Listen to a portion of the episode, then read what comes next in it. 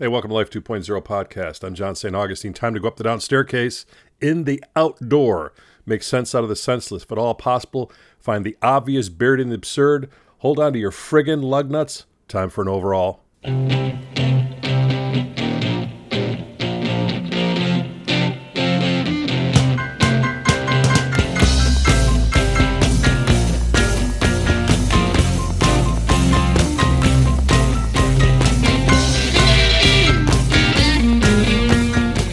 Back, welcome back, welcome back. Glad to have you joining me from anywhere and everywhere around planet Earth. It is the coolest thing. Every Saturday morning, I get to sit down, turn on this microphone, pull a few switches, fire up the machines, you know, get the uh, Canuten valve tied in, and next thing you know, old Jed's a millionaire, and I get to talk to people all over the world. It's fantastic. Full disclosure, I have a uh, demolished Bundt cake sitting here next to me. There's a few remnants that are uh, scattered about on because it's sometimes you know, I work in my studio so much that it becomes like a deli in here. Well, last night it was like a bakery, and now it's a, even better because I demolished this thing. I'll tell you where I got that Bundt cake in just a few minutes, and why I had it so early this morning. But uh, suffice to say, tomorrow is Father's Day, and uh, you know I miss my dad. He's been gone since 2004, and uh, it, there isn't a day that goes by that I don't think about him over the time that has elapsed between when he passed and today, you know, the things that I learned from him have become more prevalent. And I think, at least for me, that's how it is for uh, for him is uh, you know being part of my life still, even though he's physically not here. And I can recall things that he said, and you know, of course, I have mementos here in my my studio of him. You know, he's a prolific bowler. He used to say, you know, football's easy and baseball's easy. They're not, but in his estimation, they were. But try and throw a 300 game. Not many people can do it. And he probably was onto something. My dad loved to bowl, and some of my fondest memories was in the uh, probably back in the mid 80s, early to mid 80s. I was still in the Coast Guard at the time. And he talked me into joining him on the Wednesday night men's league at Irving Park Lanes in Chicago, which is long gone. It's a dollar store now, which is very, very sad. But uh, he he asked me to you know to bowl with him, and I thought, gosh, you know, wow, uh, knowing how important bowling was to my pop, uh, I, I, readily agreed, even though I, I didn't know how I was going to pull it off. And Wednesday night was the late league. We didn't start till nine o'clock at night. I'm in bed at nine o'clock these days, but uh, yeah, we'd start at nine o'clock, go till midnight, twelve thirty, something like that, and we had a great time. Did it for five years. I did it the last two years that I was in the service, and I think the next three years after that, or vice versa, something like that. But we had a great time, and I still have my dad's bowling ball. Uh, and and you know they don't even make these balls anymore. It's polyurethane or something. And I went bowling a, a few years ago, and the guy's like, uh, "Where'd you get that antique at?"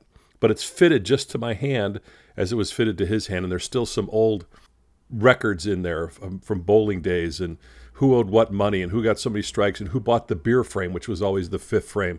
I think I bought a few of those. Whoever had the low score in the fifth frame had to buy beers and that's three games. So you know things got pretty interesting.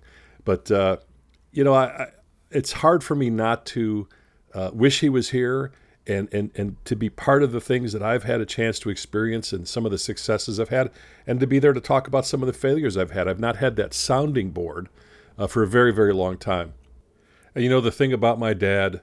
Uh, that I guess was the biggest lesson is that where his shortcomings and faults were on full display, it showed me how not to be, as was his greatness on display. The lessons he gave me are on both sides of the coin. And I think that's invaluable.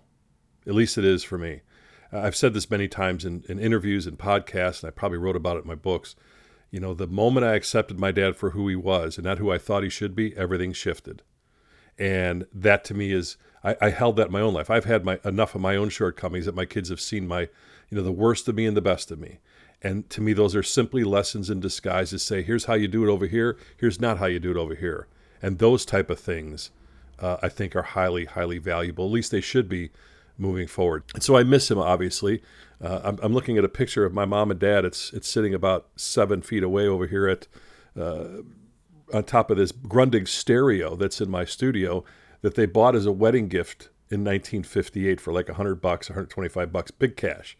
And so I have these reminders of him all over the place, but it surely doesn't substitute for the man himself.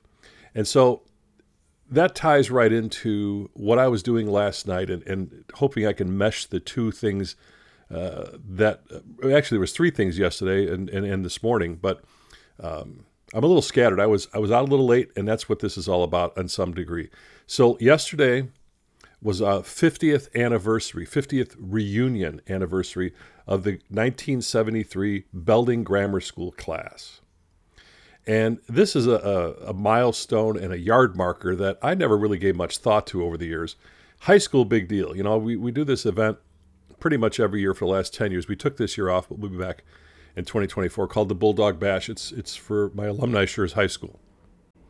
And you know, by, by the time you graduate high school, you're kind of almost a human, right? So, you know, you, you probably have a girlfriend or a boyfriend, social interactions, you know, physically you've changed and all that kind of stuff. But when you go to grammar school, you're still just a kid, like a tadpole, right? You're not quite who you used to be. You're not quite who you're going to be. You're just kind of this in between thing. And by the time you come out of high school, you're kind of on the way. But that little slice of time, eighth grade, uh, a lot of places call it junior high. It was eighth grade in our, uh, you know, time back in 1973, and so it was the 50th anniversary, 50th reunion year, and there's never been a reunion of the class ever that I know of. And so my good friend Colleen, who was the mayor, back then we didn't have a class president, we had the mayor. and she could have done a really good job as the real mayor of Chicago. So my, my great and good friend Colleen reached out probably know, four, five, six months ago and says, "Do you realize it's 50 years?" I'm like, "I'm trying not to think about it." But we uh, we all gathered last night in Chicago, and there was out of the 62, roughly 62 um, classmates that that graduated. I know that we we figured out, or unfortunately uh, came up with the number at least a dozen, if not 15, had passed away. That's a lot out of a class of 62 kids, and the rest of us are scattered to the to the far corners of the world. So a little bit of a daunting task to find people. And some people don't want to be found, and I get that too. I don't understand it. I mean, I get it that they don't want to come, but I I enjoy these things. I like seeing people where they're at now and remembering where we were back then. And uh, every time I would come across someone who'd passed away, I would text Colleen, and she's like, "Don't send me these anymore. It's still depressing," which it is. It can be, that's for sure. But then the flip side of the coin is, but I'm still here hate to say it, but you know, I, I, I haven't seen these people for half a century. It's sad that they're gone. Glad that they were here at the time. Wish they were still here, but that's not how it was for them. And so uh, we decided to put together the best effort possible to bring as many people as possible together. We had about 20 show up, and okay, so that's, you know, for not having done this ever, people showed up. We had a hell of a good time. 20 of us. And um, to see my friends again. Some of them literally I haven't seen since 1973. It, it was just uh, it was jarring on one hand because there was a lot of now who are you, and on the other hand, it didn't take long once they started talking or their mannerisms or something to go oh yeah, and then you start taking a serious deep dive into memory pond, and we laughed four hours straight, and just that alone, just the laughter was I mean, I woke up this morning feeling like not 65 almost, but like 62. Talking about laughing, uh, it is the best medicine. And there's this guy that's been having me laugh for, God, since third grade, Tim Menzer. And I don't know what it is about Menz. He's one of my best buddies all these years. And he's had my number dialed in literally since third grade. I was at Lene School for kindergarten first grade. I don't have any memory of second grade, but I definitely remember in third grade because we had pictures out last night of all of us from back in the day. And uh, I don't know. I, you know, I think everybody has someone in their life that just busts them up. And Tim, I'm. we shouldn't have sat together last night, but I'm really glad we did. And it takes about five minutes. You know, we stop being 60 year old dads and granddads and, and professional people and all the rest that goes with uh, the titles that we carry over our lifetime and we become third graders again.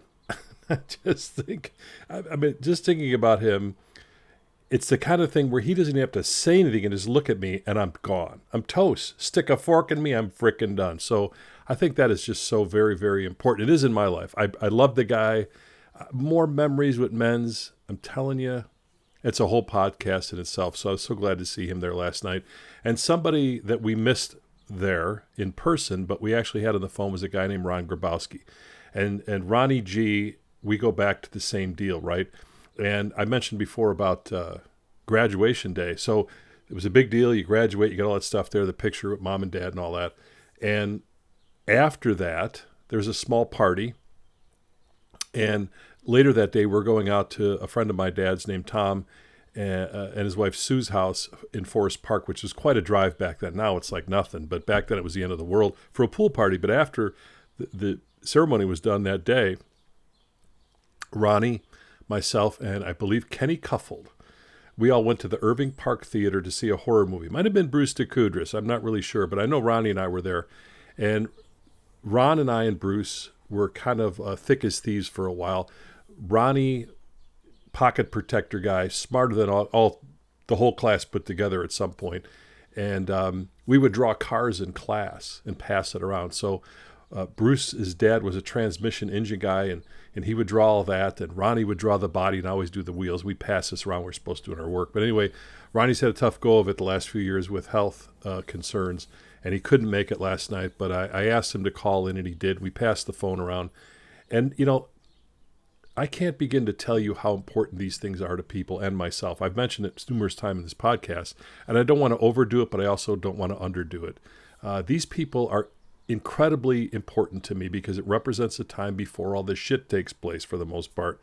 And being with them again was just the elixir of life. It just, uh, it was just fantastic. And I, I got to give great you know, thanks and, and praise to Colleen who, you know, pulled this together and had the balloons. And she's the one that brought the Bundt cake.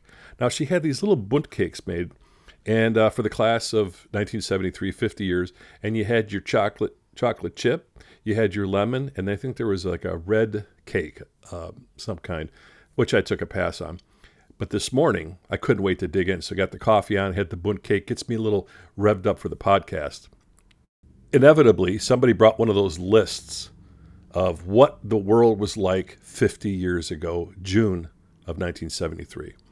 And so some of these things are great yard markers because if you think things are in the shitter now, and they are relative to the times, I suppose, you go back and look at it like when, when OPEC, this was huge. I think the thing that was most memorable for me back in those days was the price of, of gas and oil. So gasoline was 40 cents a gallon in 1973. Man, you could fill up for five bucks. 40 cents a gallon. But in October of 73, this is where, in my opinion, and a lot of experts, where the oil dependency really started to take hold. So 1973, OPEC um, announced they will restrict the flow of crude oil to countries that were supporting Israel of which the United States was one, which caused the price of oil almost overnight to increase by 200%, which kicked off recessions around the world. So you talk about leverage. So the Arab members of the Organization of Petroleum Exporting Countries, as we know it, OPEC, announced they're going to restrict the flow if you supported Israel. And many of the uh, countries in Europe and the United States, recession was uh, beginning to take hold. 200% overnight. So that uh, 40 cents a gallon gas jacked itself up almost like to buck 60. Unheard of. Now, you tell people you can get gas today for $1.60, you'd have them lined up to Kalamazoo and back.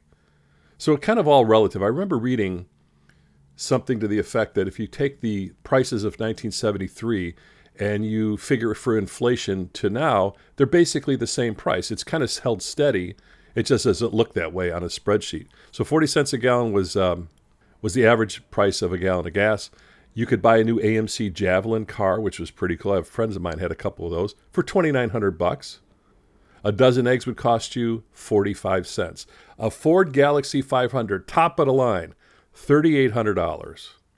You want to get a pound of pork roast? 59 cents. Or maybe a Morton's TV dinner.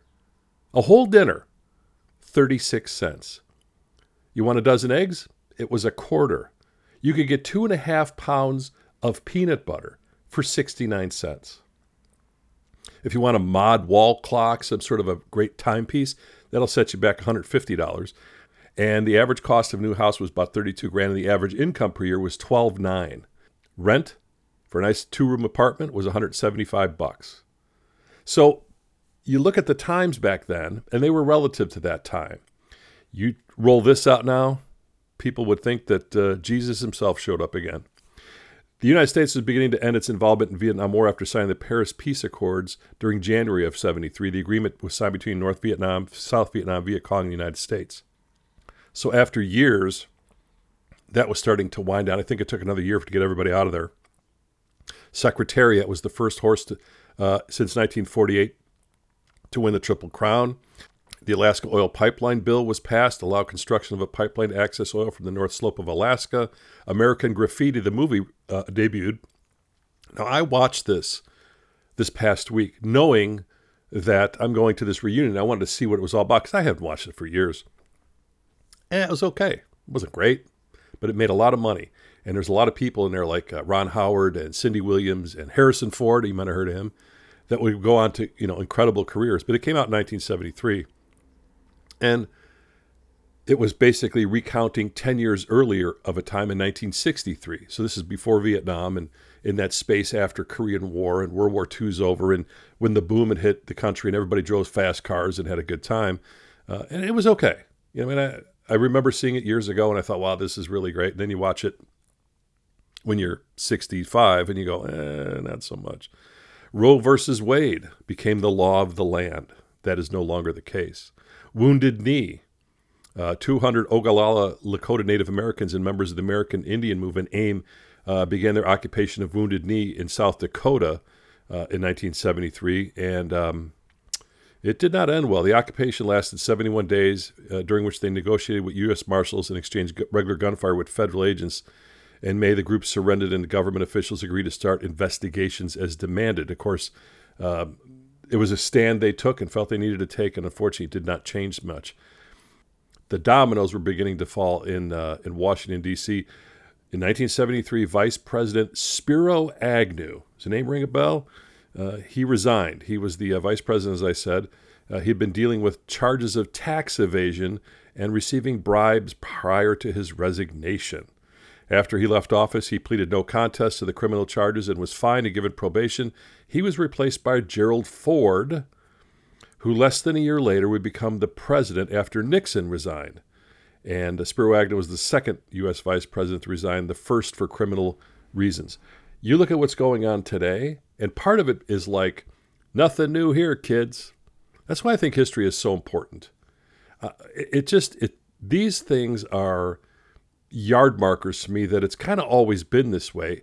I think that it seems worse because we have so many outlets that say it's worse. So this was big news back then. I remember not so much when Agnew resigned, but I remember the look on my parents' face when Richard Nixon left office. A sitting president admitting, well, he really never admitted that I am not a crook. It's not a really good Richard Nixon, but it's early in the morning. Give me a break. But uh, but he he had to leave office because of the tapes and the Watergate thing, and now it's nothing compared to what's going on today. But it is still something for the time. It was a it was a benchmark moment.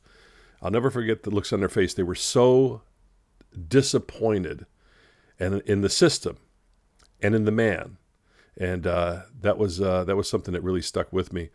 Billie Jean King and Bobby Riggs competed in the Battle of the Sexes exhibition tennis match, and um, of course she won.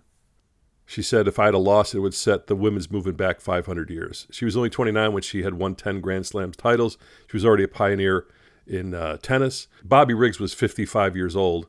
And at one point, he was actually considered the best tennis player in the world, but she whacked him back into you know the Stone Age, and she took home the hundred thousand dollar prize. Over thirty thousand spectators attended it, and estimated ninety million people watched the televised match worldwide. It was the most viewed tennis match in history.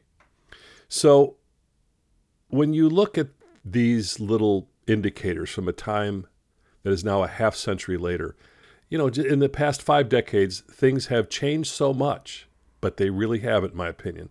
The Bobby Riggs and the uh, Billie Jean King thing became a movie. I'm like, I ain't watching that. Why would I watch that when I already watched what happened 50 years ago? Those things make no sense to me. But so there's the slice of time uh, when I graduated from eighth grade. And these were the things that were moving on. And I'll never forget that graduation day. And there's a picture here uh, that I that I put up now and again. It's it's me in these horrible plaid jacket with, with a bow tie the size of a boat propeller, platform shoes, and white bell bottoms. And I have this ribbon on that's hanging on my my uh, lapel off my my jacket. for as a graduation uh, kind of adornment. And my mom's on one side, my dad's on the other, and my dad was only 38 years old, and my mom was only 36. And they they are young and they're healthy and they're vibrant. And I remember my dad had taken a half day off of work. That was a big deal. He was taking a half day off of work from the bank. He worked at uh, Six Corners, which was not far from uh, where we lived. He'd walk there and walk back every day. But before that, he worked at a place called Home Federal Savings and Loan downtown Chicago. So last night at the reunion, one of the guys there, Eddie, comes up and says, Hey, I got to ask, I have a client who is in, in banking, and somehow my name came up. And she said, I think I used to work with a guy, you know, that worked in the banking. And sure enough, it was. They both worked at Home Federal Savings and Loan back in the day. So, you know, these, Chicago's a big place, but sometimes not so much. So all these little tentacles and tie-ins to me, uh, they they they generate memories in me and thoughts and podcasts, and I'm not always sure what to do with them. Sometimes I just sit and appreciate them, like wasn't that great? And even last night, having these people, some of them I've seen over the years, and uh, many of them I hadn't. It just there's like a big eraser board that comes out. And I don't feel like I'm pushing 65. I feel like I'm 14 going on 15. And I think that's the benefit at least it is for me, and it apparently was for everybody else that was there last night, to feel that way. You know, it's something as you grow older, at least it has for me, that there's less things you you can experience that way because you've had such a long, uh, you know, time here on on the continuum. So finding things that make you feel 14 again, I think are highly valuable. And so that's how it was like for me. And one of the guys came late, Jimmy, and he was the, the captain of the patrol boys. He brought his patrol belt. And it was a whole art form to tie a patrol belt. So he, we had the orange belts, and if you were a patrol person, it was patrol boy back then. I'm sure it's patrol people now. Uh, we'd all have our corners, and Jimmy would have to. He was the captain. He was in charge. He was the ramrod, and he would go all around where there probably I don't know six, eight, ten of us, and he would go and check to make sure we were on our corners, check to make sure we had our belts on. And my corner, I think I had four kids that crossed it the whole time during the day you'd have to be out there. School started at nine. I think you had to be at the corner by, I don't know, maybe eight forty, and you stayed till eight fifty, 10 minutes at most. And there was a couple brothers, the Tuttle brothers, that would they came from the far western part of the edge of uh, our school boundary, and these two kids were from Virginia, I believe, or West Virginia. They were only there for a few years, but they're uh, they're indelibly marked in my mind because they wore the same clothes every day and dressed like twins, even though they weren't and they had this uh, this great country demeanor about them. And they again, they were only there short time, and I actually found one of the Tuttle brothers. Uh, that on Facebook a few years ago, we went back and forth, and he vaguely remembered me, but I sure remembered him. It's those things that are like the, the that's the stuff in between the cracks of life that makes it all hold together for me. So I had a hell of a time last night, and it's the kind of thing there that I would have loved to come home this morning, pick up the phone, and call my dad and say, Pop, listen that we talked about all this stuff last night. You know, he was remembered so fondly by everybody in that room last night for being the guy that had the haunted house. And that makes me feel so good. I can't begin to tell you uh, uh, how that is. You know, for 20 plus years, this is a guy who was a banker by day, became Dracula in September, October, and November, basically, of, of every year. And in late August, early September, my cousins and friends would come over and and uh, they'd start clearing out the basement. and They'd drop a whole diagram, and they would spend two, three, four, five weeks building this maze in their ba- in my basement of our house. And my dad was the quintessential Dracula. He was a great combo of Bela Lugosi and Christopher Lee as two heroes. And for 20 plus years, as I said, people came to the house and got the shit scared out of them for a quarter. You know, long before all these major uh, Halloween things are such a big deal now. My dad was doing it in the basement of our home, and people loved it, and he loved it, and they loved him, and he loved them as well. So to sit there last night on the eve of Father's Day, knowing how much I miss this guy, to hear people talk about, do you remember the time when this, and do you remember the time when that, you remember, and your dad did this, and he, it really, really warmed me up, and and you know he's been gone, like I said, since 04. so it was quite a thing. The other thing that was quite a thing, which is very redundant, but so what, it's my show, was everybody there last night called me by my nickname, which is Butch.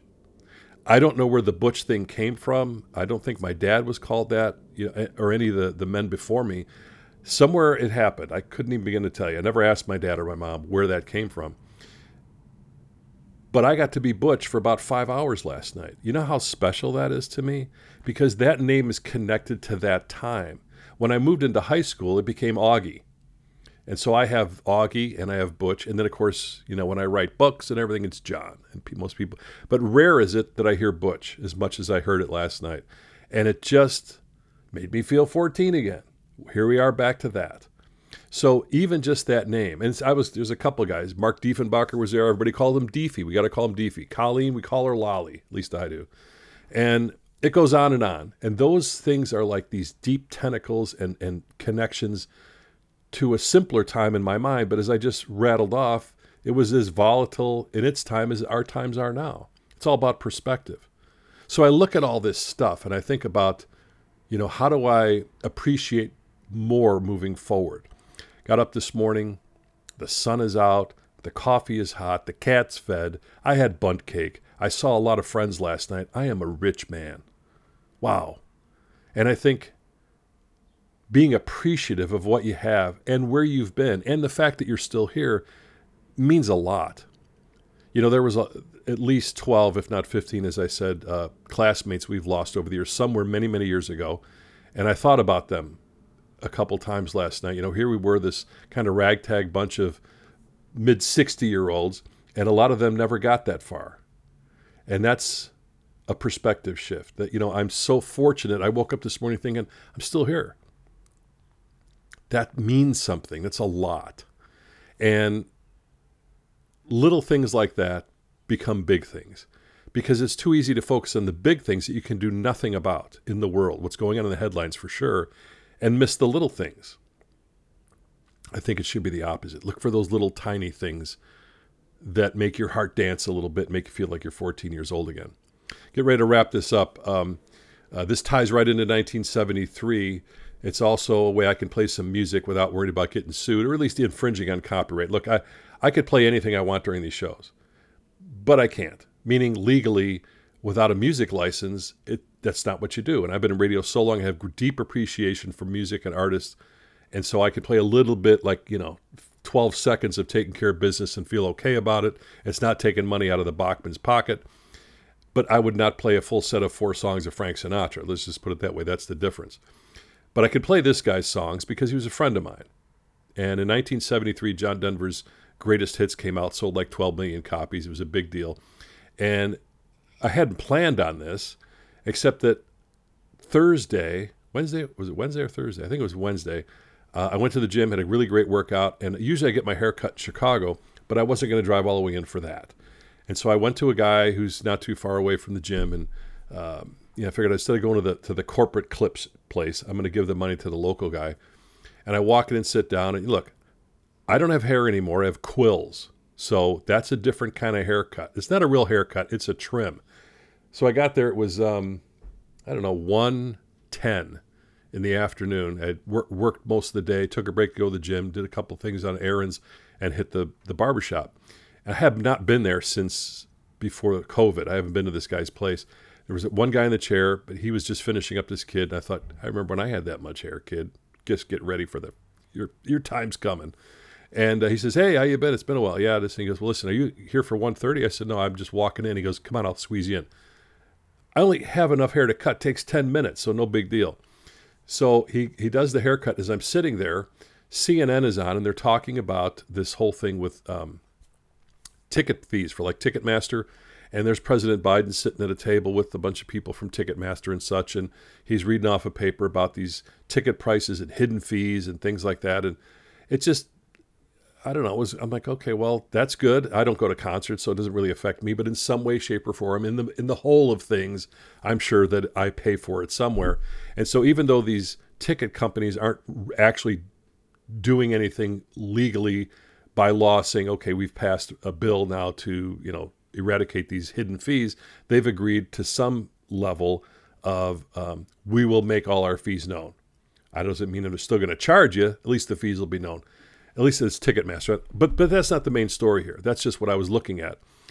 when they finish, they uh, they jump out to the coverage of the Denver Nuggets uh, winning the basketball championship, and of course it's pandemonium and as it should be. You know, here in Chicago, we've had a lot of champions, and you get to see the ticker tape parade and these guys up on stage act like they're 14 again, which is part of the deal, and people going crazy, and they're all yelling and screaming, and there's a big overlay at the top of the screen that says Denver wins. And I don't know the name of the CNN anchor. She she's you know been there a long time, and I'm only half listening after the whole Joe Biden thing and looking at the Denver Nuggets thing, and she says, "Hey, thanks for playing the John Denver on the way out." And sure enough, Rocky Mountain High comes up connected with a win in Denver. And it just tripped my trigger a little bit because I could remember again all the way back. I'm sure that song is older than the, the anchor on CNN. And I kind of got a kick out of it, knowing that there are people that still appreciate his music. And I think he would get a huge kick out of that, that it's on at all anywhere, but it is, and it, and it, and it should be. So I just felt it was a great way for me to, uh, to, to roll out of this. It's commemorating the, uh, the championship win by the Denver Nuggets. But it was 1972 when this song came out. And in 73, by then, I had already been hooked into the thought that I'd love to live in Colorado. So much so to the fact that uh, my mom turned my bedroom into a Colorado cabin of sorts. I'll never forget coming home in eighth grade year, so from 72 into 73, uh, and my mom had put this whole wall mural up of the Rocky Mountains. It was like it was just the most incredible thing I'd ever. I walked in. She didn't tell me she was doing this. She did it all one day when I was in school. I walked into my room and she had like, uh, you know, stained my my my dresser and, and all, the headboards. And she did an incredible job. And my room had a pull down lamp that kind of looked like something would have been in a cabin anyway. And she built around all that. By this point, my dad had put up some paneling, which we, everybody had in the 70s. And then she took that wall and it was this huge mural of the Rocky Mountains. And I can't begin to tell you how that made me feel. And years later, years, years later, so that would have been 20 years later, 20, 21, yeah, 1993, 94. So 21 years later, when I spoke at Windstar by John's request in Aspen, Colorado, and uh, my mom took full credit saying it's because I put that mural on the wall that all this happened with John Denver. And, I, and who's to say she's not right? Anyway, I hope you enjoyed a little bit of uh, rolling back to the 50 year reunion with me. And in your own life, think about how far you've come. Pick a date, pick a year, and think about how much has changed since that time and that you're still here to be witness to it, and that the small things add up to big things. It's not the other way around. Big things never add up to small things, small things always add up to big things. That's kind of how it works. So until next time, be well, safe travels, happy Father's Day. Keep the faith.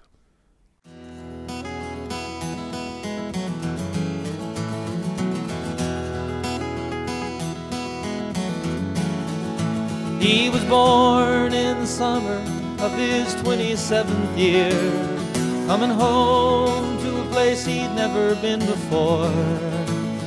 Left yesterday behind him, you might say he was born again. Might say he found a key for every door.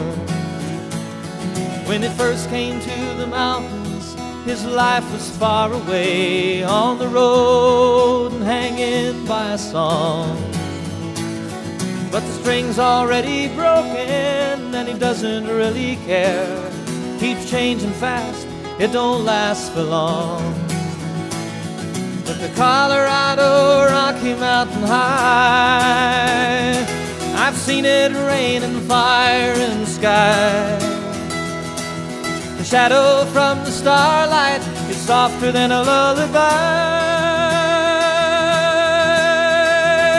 Rocky Mountain High. Rocky Mountain High. He climbed Cathedral Mountain, saw silver clouds below, saw everything as far as you can see. And they say that he got crazy once and tried to touch the sun, and he lost a friend but kept his memory. Now he walks in quiet solitude, the forests and the streams, seeking grace in every step he takes. His side is turned inside himself to try and understand the serenity of a clear blue mountain lake. And the Colorado Rocky Mountain High. I've seen it rain and fire in the sky. You can talk to God and listen to the casual reply. Rocky Mountain High. Rocky Mountain High. Now his life is full of wonder, but his heart still knows some fear of a simple thing he cannot comprehend. Why they try to tear the mountains down to bring in a couple more, more people, more scars upon the land. And the Colorado Rocky Mountain High, I've seen it rain and fire in the sky. I know he'd be a poor man if he never saw an eagle fly. Rocky Mountain High. It's the Colorado Rocky Mountain High. And I've seen it rain and fire in the sky. Friends around a campfire, everybody's high. Rocky Mountain High. Rocky Mountain High. Rocky Mountain High. Rocky Mountain High. Ooh.